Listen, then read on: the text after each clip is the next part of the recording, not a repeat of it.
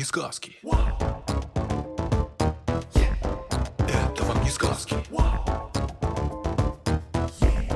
Это вам не сказки. Всем привет! Это подкаст «Это вам не сказки». Я Тата Зарубина. Привет, привет. Да, невероятно точно. Это подкаст «Это вам не сказки». А я Степа Клетейский, один из его ведущих. В этом подкасте мы обсуждаем, что в сказках выдумка, а что нет.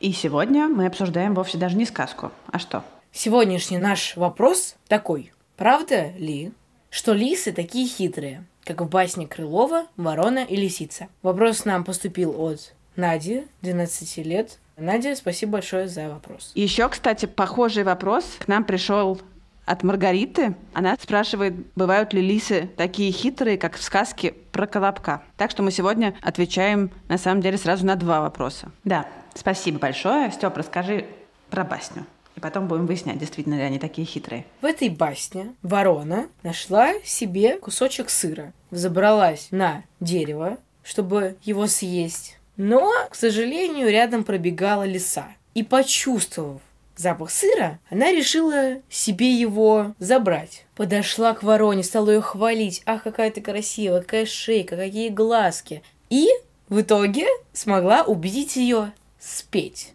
Ворона каркнула, и сыр выпал изо рта. И таким образом попал к лисице. Да, и с ним была плутовка такова.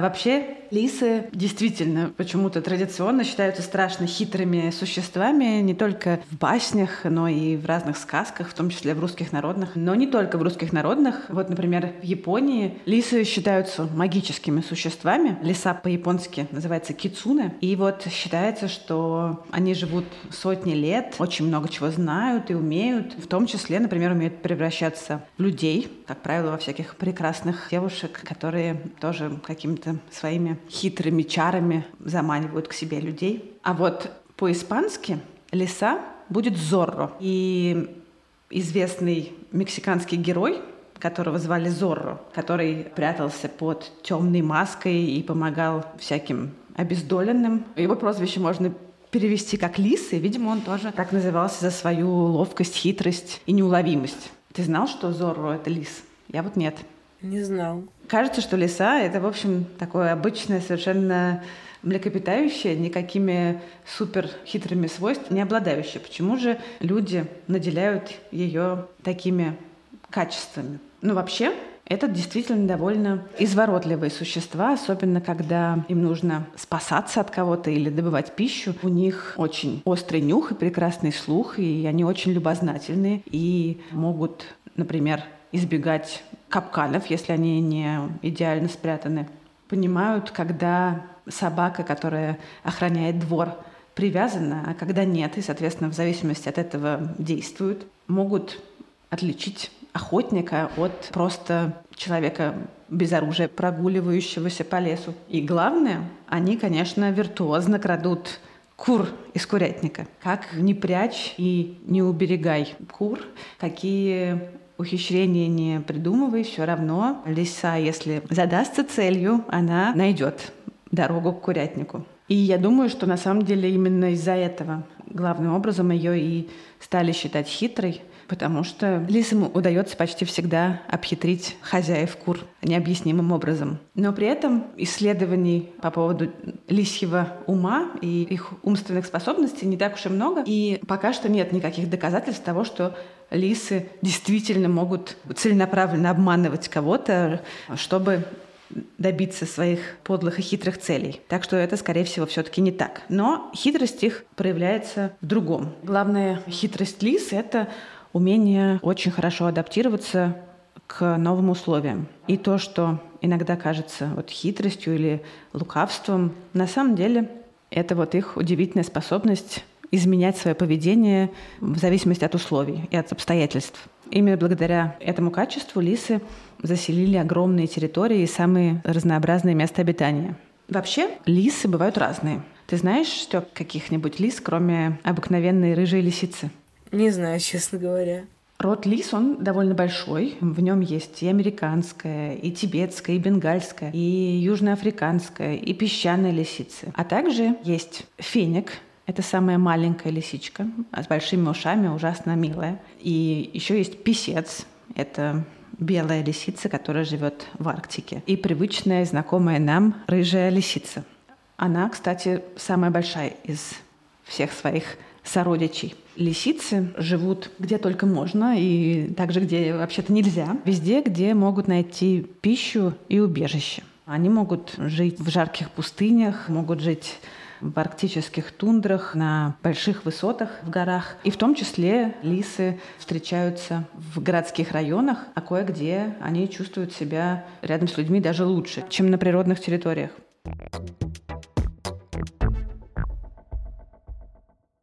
Тат, вот ты сказала, что лисы живут в Арктике. Там же нету как бы ни, ни сыра, ни мышей.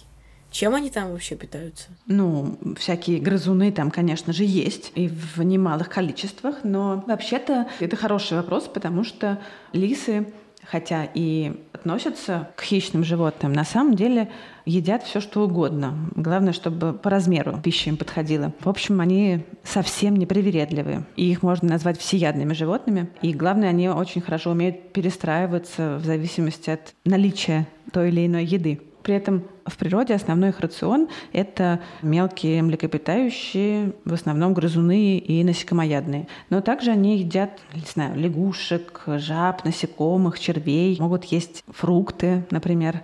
Если попадется какая-то падаль, то и падалью не побрезгуют. Но все-таки большую часть рациона их составляют мелкие млекопитающие, и если день выдался хорошим и сытным, охота была успешной, то они могут съесть их э, до полутора десятков. И вообще от того, насколько много грызунов в этом году, например, в этой местности, очень сильно зависит и количество лисиц. Особенно, конечно, это важно зимой, когда лисы живут в первую очередь благодаря охоте на полевок. Причем они умеют их чует под снегом. И когда вот они заметили, что полевка бежит, тогда лиса прислушивается к каким-то шорохам и пискам, а потом она очень резко подпрыгивает и высоко и ныряет как бы в снег, разбрасывает его лапами и вот ловит таким образом добычу, которую она все это время не видела, а только чуяла и слышала. Такой способ охоты называется мышкование. Это вообще очень интересное зрелище. То есть все эти милые видео в интернете с лисичками, которые ныряют в снег, это жестокая охота? Это их способ добывать пищу, да. Ужас. Страшно. Вообще, охотники, лисы действительно классные. У них очень хороший слух и хорошее обоняние, и они могут засечь грызуна под полуметровым слоем снега, могут слышать, как летят вороны на расстоянии полукилометра или как пищат мыши на расстоянии 100 метров. При этом, когда лиса мышкует, она ловит мышей в снегу, она настолько увлекается, что иногда совершенно забывает даже о собственной безопасности. И в это время к ней иногда можно даже подойти очень близко, если делать это с подветренной стороны, чтобы она не учуяла запах человека. Но лисы обычно охотятся по ночам, поэтому вот это больше шансов увидеть это зрелище ночью, конечно. Но полевки и всякие другие мелкие грызуны не единственная еда, как я уже сказала. Лисы при случае будут очень рады своровать курицу или кролика. А вот знаменитое противостояние лис с зайцами — это все-таки больше сказочное явление, потому что зайцев лисы ловят редко. Они предпочитают добычу помельче. Вот в северных районах, ты спрашивал про тундру, они, например, любят есть ягоды, когда приходит сезон, а на юге, наоборот, иногда подъедают треснувшие дыни, арбузы или виноград. Или, например, могут поймать ящерицу. Почему нет? Если вдруг есть возможность, то лисы любят устраивать тайники, где прячут еду на черный день. При этом многие животные, которые тоже устраивают тайники, они забывают, где они их устроили. У лис не так, у них прекрасная в этом смысле память, и они всегда знают, куда вернуться. Да, вот, например, белки, я точно знаю, что они забывают, э, где прячут свои орехи, тем самым позволяя прорастать новым деревьям. Совершенно верно. Но вот лисы в этом смысле более практичные существа. А по-моему, неплохая тактика у белок забыть, а потом уметь целое дерево с орешками. То есть ты считаешь, что белки более дальновидны? Да, но немножко забывчивы.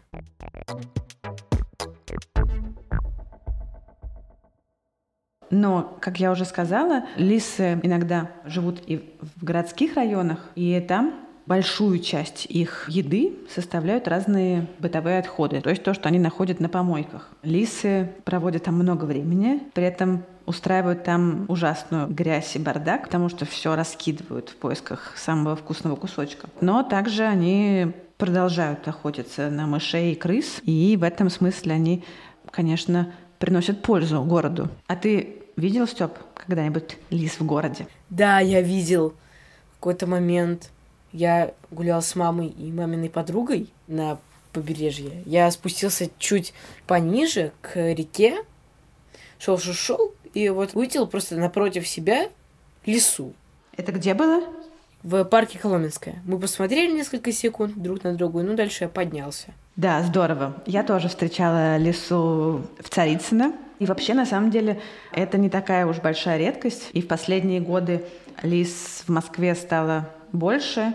Их встречают в самых разных местах. Отчасти это связывают с тем, что в Москве стало меньше бродячих собак, и лисы стали себя чувствовать более безопасно. Но вообще-то это для многих городов Европы и вообще мира совершенно перестала быть редкостью. Лисы часто появляются в городах, и особенно их много в городах Великобритании. Например, Лондон просто славится тем, что там по нему разгуливают лисы. Их можно встретить где угодно, в том числе перед резиденцией премьер-министра. Примерно их там живет около 10 тысяч сейчас. То есть очень много. Неплохо так. Угу. 10 тысяч в одном городе. Вообще говорят, что в Великобритании примерно половина всех лис, которые там живут, они городские жители. Это еще и странно, что реально половина лис выбрали жить в городе.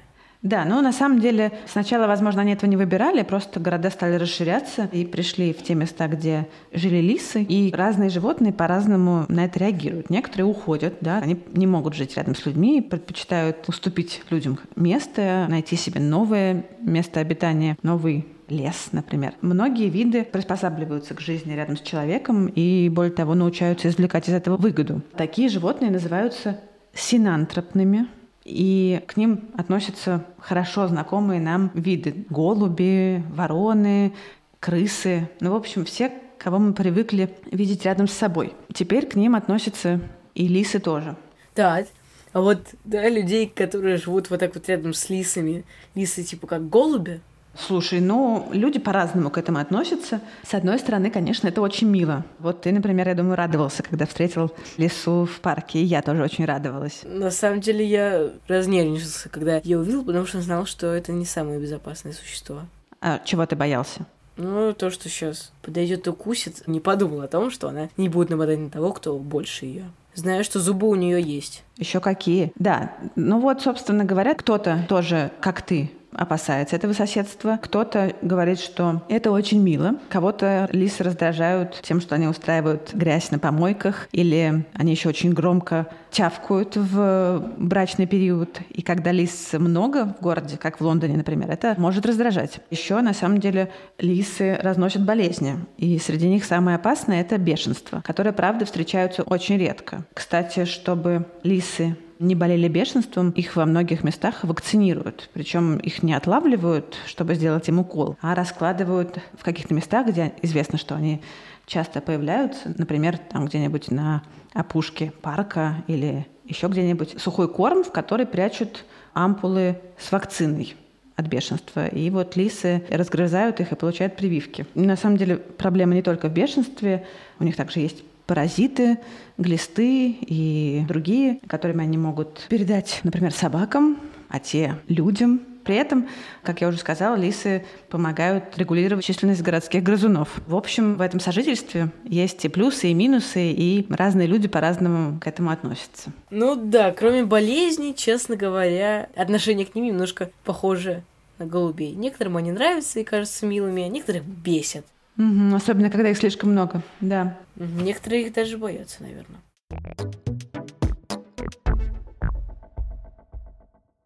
стад. Вот, например, я за всю свою жизнь встретил только одну лису. Где они вообще прячутся, чтобы их, типа, никто не находил?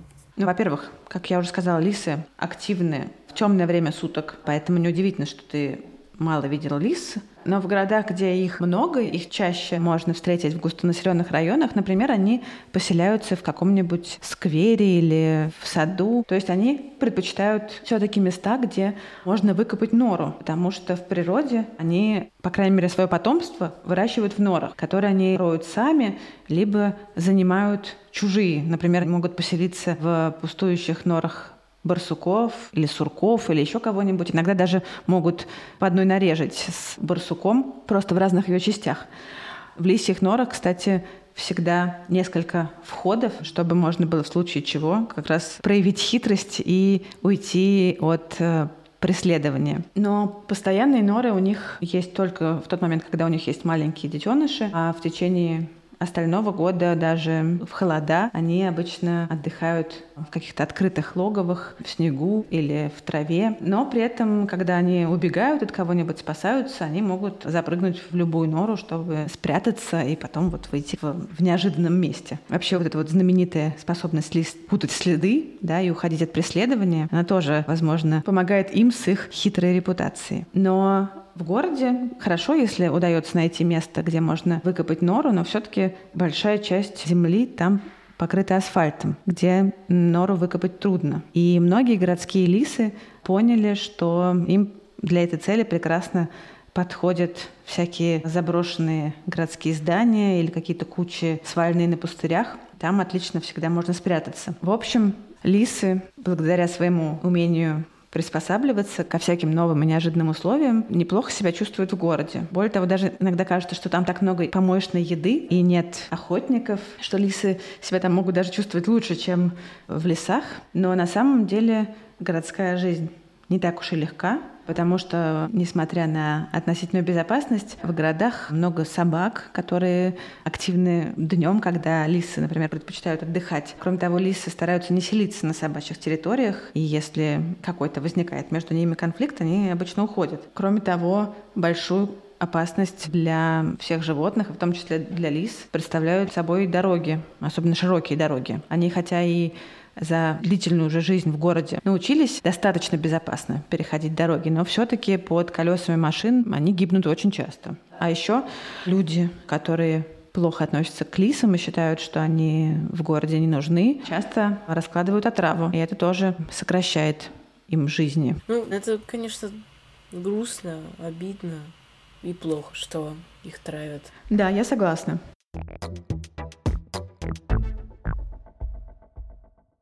На самом деле есть места, где лисы представляют собой по-настоящему серьезную проблему. Главное такое место – это Австралия. Потому что лис туда завезли переселенцы в первой половине XIX века. И раньше лис там не было, как и других привычных нам хищников. Привезли их англичане, которые приехали жить в Австралию, которые хотели развивать в Австралии традиционный английский вид спорта – охоты на лис – ну, я, кажется, слышал про такой спорт. Это когда люди с гончими собаками, иногда пешком, иногда на лошадях, преследуют лис, загоняют их и потом спускают на них собак, которые, собственно говоря, этих лис ловят и убивают. Довольно жестокое мероприятие, оно было долгое время очень популярно, но в Англии его запретили. В Австралии же очень особенные животные живут. И вот долгое время они не встречались э, с нашими хищниками. И когда там появились лисы и, на самом деле, другие хищные животные, и не только хищные, просто не родные для Австралии, это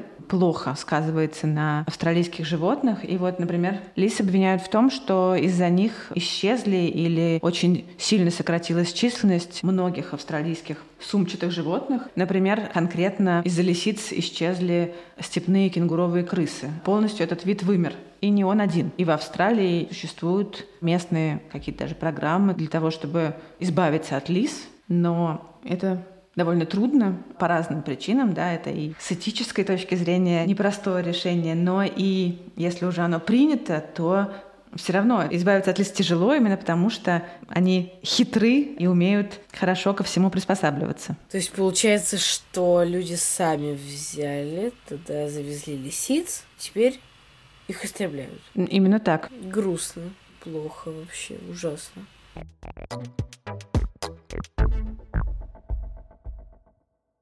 Лисы, которые живут рядом с людьми, даже те, которые живут в природе, но в местах, где часто бывают люди, например, рядом с туристическими тропами или рядом с какими-то базами, пансионатами, или просто где запрещена охота, и они чувствуют себя в безопасности, они быстро привыкают к тому, что рядом есть люди и даже научаются попрошайничать. Хорошее умение. Да. В общем, лисы не только, живя в городах, умеют адаптироваться к людям, но вот про городских лис недавно вышло очень интересное исследование, которое показывает, как эти городские лисы постепенно начинают приобретать собачьи черты. И, возможно, начинают одомашниваться. Вообще про одомашнивание лис есть такой супер знаменитый эксперимент, который проводил генетик Дмитрий Беляев.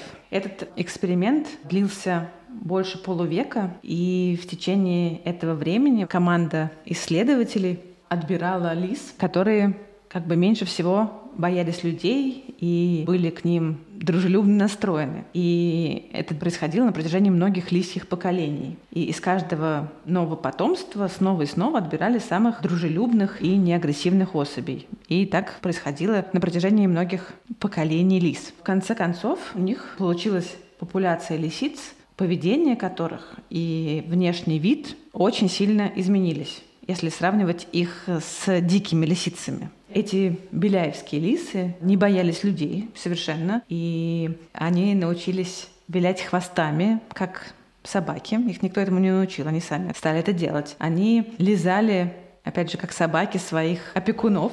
У них не было хозяев, поэтому это скорее были люди, которые за ними ухаживали. Таким образом, эти лисы старались продемонстрировать свою привязанность. И самое интересное, что хотя этих лисиц всю дорогу отбирали только по поведению, да, потому как они относятся к людям. Всегда отбирали самых добродушных. Но изменилось у них не только поведение, но и внешний вид. У них стала появляться пегая окраска. Пегая окраска — это когда белые пятна бывают на шерсти. У многих были такие, знаешь, белые звездочки на лбу. Шерсть стала похуже, но при этом более длинной и волнистой. Но самое главное, у них хвост закрутился баранкой. Представляешь, лисы с закрученным хвостом, которым они еще и виляют. Это больше немножко походит на свиные хвостики? Нет, ну как у собак. А, окей. Я подумала, эти маленькие. Еще пятачок вместо носа. Нет, кстати, нос тоже поменялся, потому что, ну, не совсем нос, но форма морды. У лис же такая очень вытянутая и узкая мордочка, а вот у этих домашних лис морда стала короче. А еще иногда у лисят какое-то довольно продолжительное время были повислые уши. Реально вылитые собачки. Да. И на самом деле это действительно вот примерно такой же набор черт отличает домашних собак от серых волков. Когда уже сильно позже, чем начался эксперимент, ученые смогли прочитать геном этих домашних лисиц и сравнить его с геномом диких, они определили эти гены, которые отвечают за дружелюбное отношение к человеку и за радость общения с человеком, за любовь к поглаживаниям. И оказалось, что они связаны со многими другими генами, которые привели к изменению и внешности. И в результате к появлению такого целого комплекса новых признаков, да, которые уже не связаны с поведением. Таким образом, стало понятно, что, видимо, именно это и происходило с другими животными, которых одомашнил человек. Их отбирали на то, чтобы они были дружелюбными, и просто это происходило не в течение 50-60 лет, как в этом эксперименте, а в течение тысячелетий. То есть получается, что этот эксперимент — это такое, по сути дела, ускорение эволюции в тысячи раз, да, потому что собаку от волка отделяет, ну, где-то 15 тысяч лет. А здесь всего несколько поколений целенаправленного искусственного отбора по одному единственному признаку привели к таким сильным изменениям у животных. Это на самом деле немножечко невероятно. Серьезно. То есть получается, что если 15 тысяч годиков поживут лисички в городах, то они станут похожими на собак? Этого мы пока точно не знаем, но мы уже видим некоторые изменения, которые происходят с городскими лисами, которые напоминают немножко начало этого пути. Начнем с того, что в городах живут лисы, которые уже по умолчанию меньше боятся людей. И мы уже видим отличия на уровне внешнего вида. Это еще не очень яркие отличия, но мы видим, например, что э, форма черепа у городских лис изменилась по сравнению с дикими.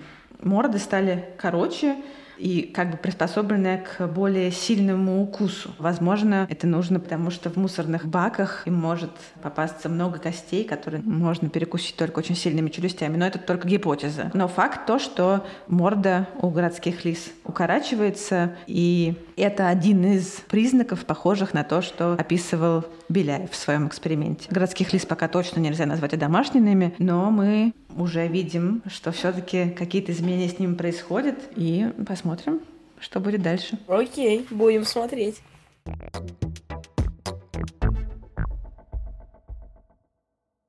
Ну что ж, я узнал очень много. То, что лисы за полвека эксперимента смогли стать почти собачками. Про то, что они достаточно хитрые и вправду. Но все-таки надо добить это и я хочу, чтобы ты рассказала, может ли лиса и впрямь вот так вот обмануть ворону? Вороны очень умные существа. Обмануть их не так уж и легко. Но лис и ворон связывают э, довольно сложные и неоднозначные взаимоотношения. Не только вороны, всякие их родственники тоже, типа сорок, например. Они, с одной стороны, поскольку они довольно крикливые существа, и также часто собираются большими компаниями, и если замечают какую-то опасность, то начинают очень громко голосить. И это предупреждает ее заблаговременно о том, что надо удирать. Но с другой стороны, этими же криками вороны могут выдать место, где лиса прячется. Лиса тоже может быть одновременно и помощником птицам. Иногда, например, вороны доедают остатки лисьей трапезы. А может быть и врагом, потому что вороны иногда сами попадают лисе в зубы. Чаще, возможно, не взрослые птицы, а птенцы или яйца, но все равно такое может случиться. Так что у лис и ворон все непросто. Ну да, конечно, с натяжечкой у них все проходит. Ну что ж, подведем итоги. Да, лисы, конечно, и впрямь весьма хитрые, весьма крутые. Ну, не уверен, что они исключения, но они искусственным отбором очень быстро эволюционируют. Короче, существа очень интересные. Согласна с тобой. Ну что, пора заканчивать? Пора заканчивать. Мы благодарим Надю за вопрос, Степу за помощь с ответом. Тату за, безусловно, прекрасный и интересный ответ. Спасибо. А также нашего редактора Эдуарда Царионова, нашего звукорежиссера Егора Вилова, фактчекера Михаила Трунина, расшифровщика Кирилла Гликмана и композитора Михаила Соробьянова. Всем пока! Наш подкаст можно слушать вообще везде, где вы слушаете подкасты. Но, естественно, лучше всего слушать его в приложении «Гусь-Гусь». Ведь, во-первых, там оно выходит на две недели раньше. Слушайтесь в эти сроки. А во-вторых, кроме нас, там есть просто куча всяких интересных лекций, подкастов, сказок и так далее. Мы благодарим вас за прослушивание и всем пока.